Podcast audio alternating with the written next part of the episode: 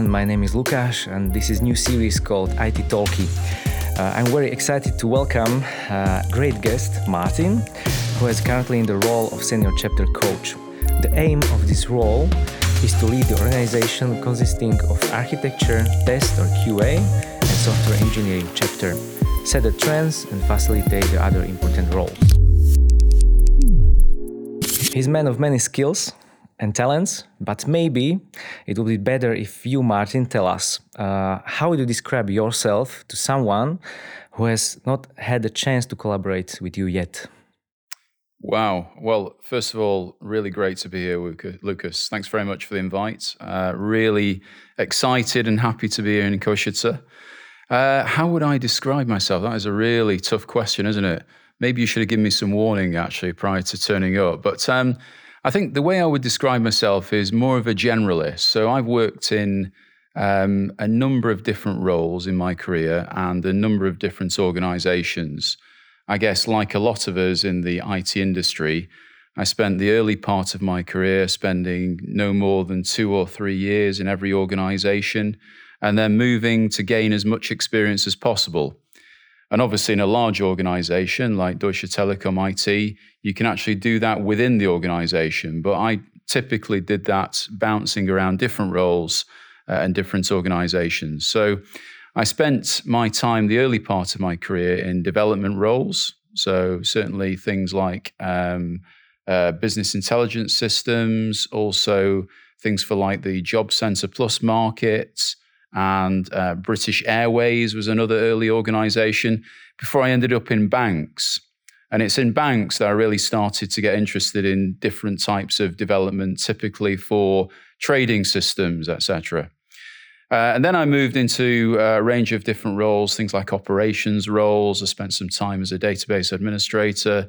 I spent a couple of years in security uh, before moving into things like project and program management. Um, I did a little bit of architecture as well, although I don't tell many people about that. Um, and then latterly, more leadership roles.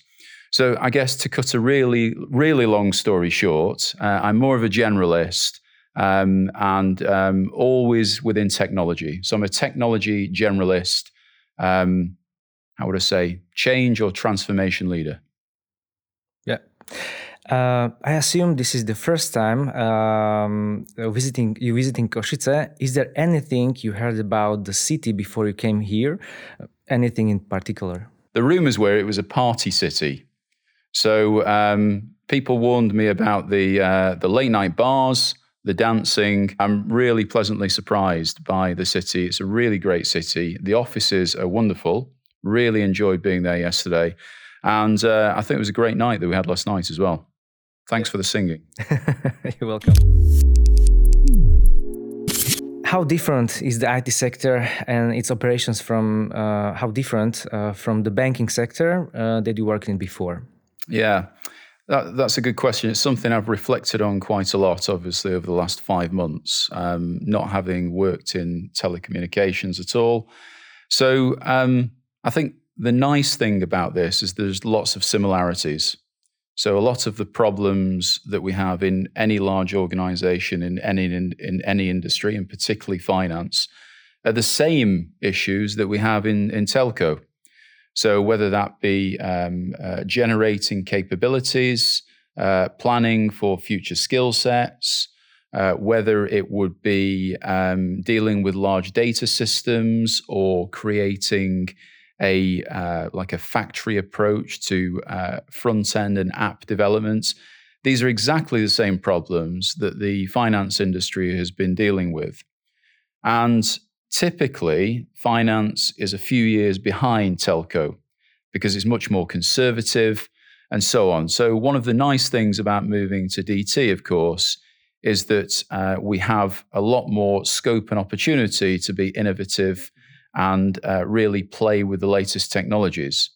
I guess some some of us would argue that we don't do that enough here within DT. So I would really like us to get involved more in that area. Okay. And what are the biggest changes you see in the software engineering these days or in the near future? Oh, well, I'd like to say I had a crystal ball, but I don't. So, I mean, one of the disruptors in the industry at the moment is obviously around uh, generative AI and what impacts that will be uh, that will have on software engineering in the future.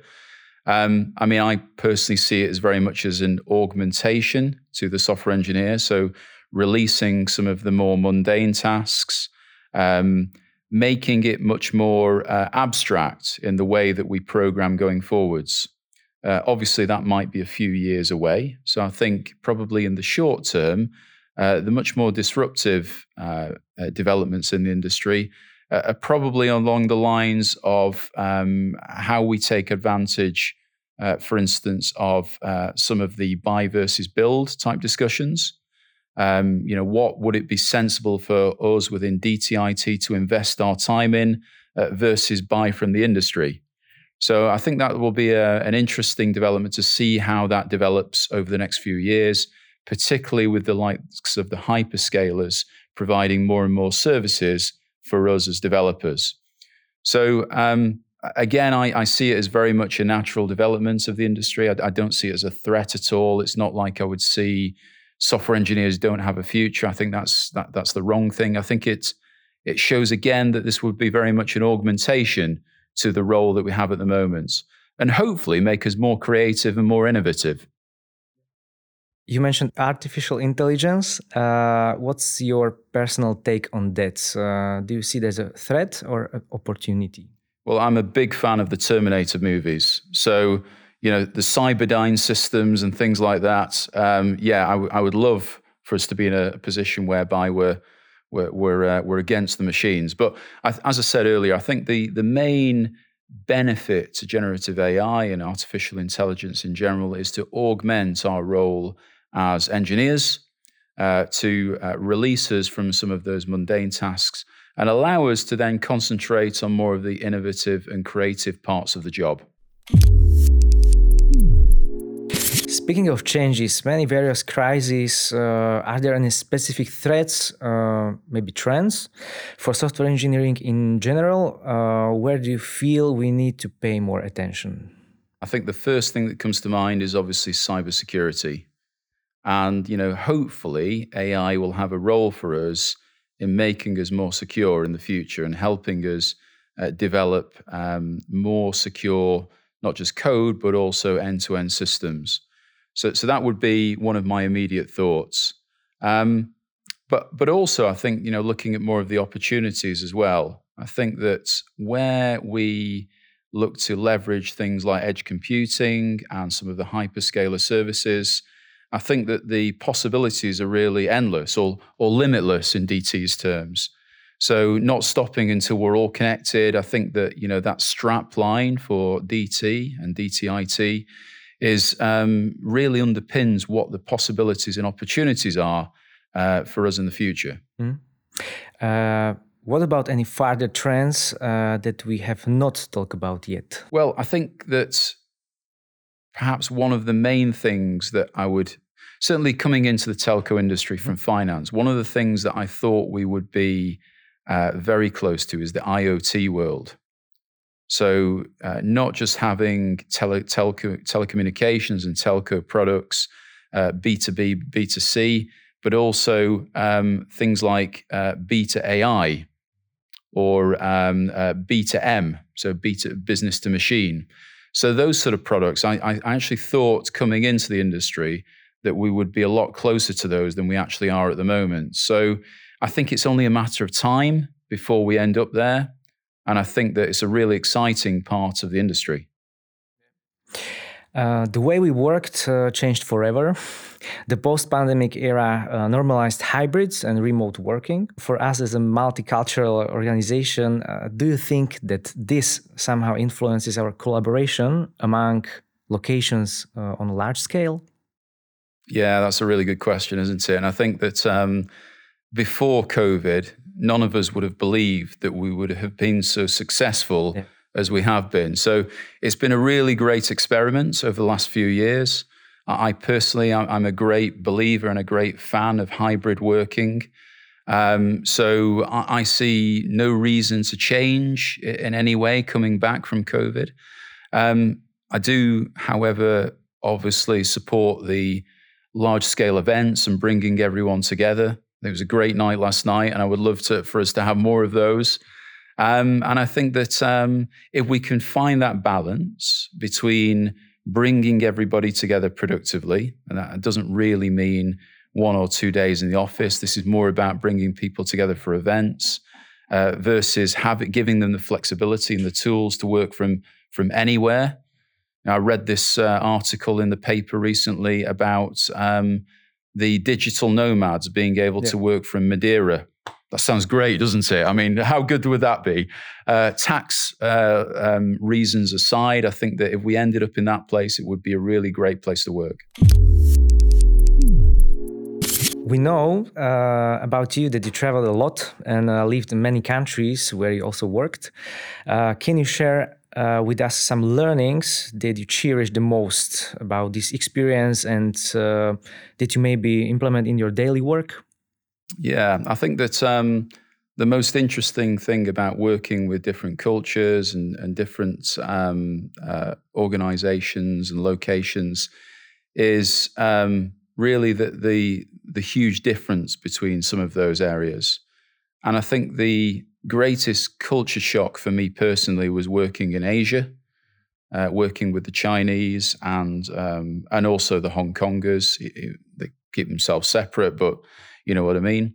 So um, in that scenario, I think that what I learned quite quickly was not not to rush in and and force a particular style and culture um, upon my position, my role, the organization. And I think that, you know, that is the same sort of technique that I would use now coming into DT to say that it's quite important to respect the differences um, and also leverage them, you know, in, in, a way that benefits the whole organization. So I'm, I'm very much a case of um, don't jump in with two feet, just take a step back and and look for the the benefits of having such a great multicultural environment. As always, um, uh, when the conversation is really good, uh, the time uh, runs out super fast. So I would like to thank you, Martin, for sharing uh, your opinion about future and trends of software engineering, revealing us your work hacks, and visiting us here in, in Košice. Uh, we are looking forward uh, to develop everything uh, we talk about in the next level. Thank you very much. Pleasure's all mine. Thanks, Lucas. Verím, že sa ti táto časť páčila, tak nezabudni dať follow a like a sleduj ďalšie časti tohto podcastu.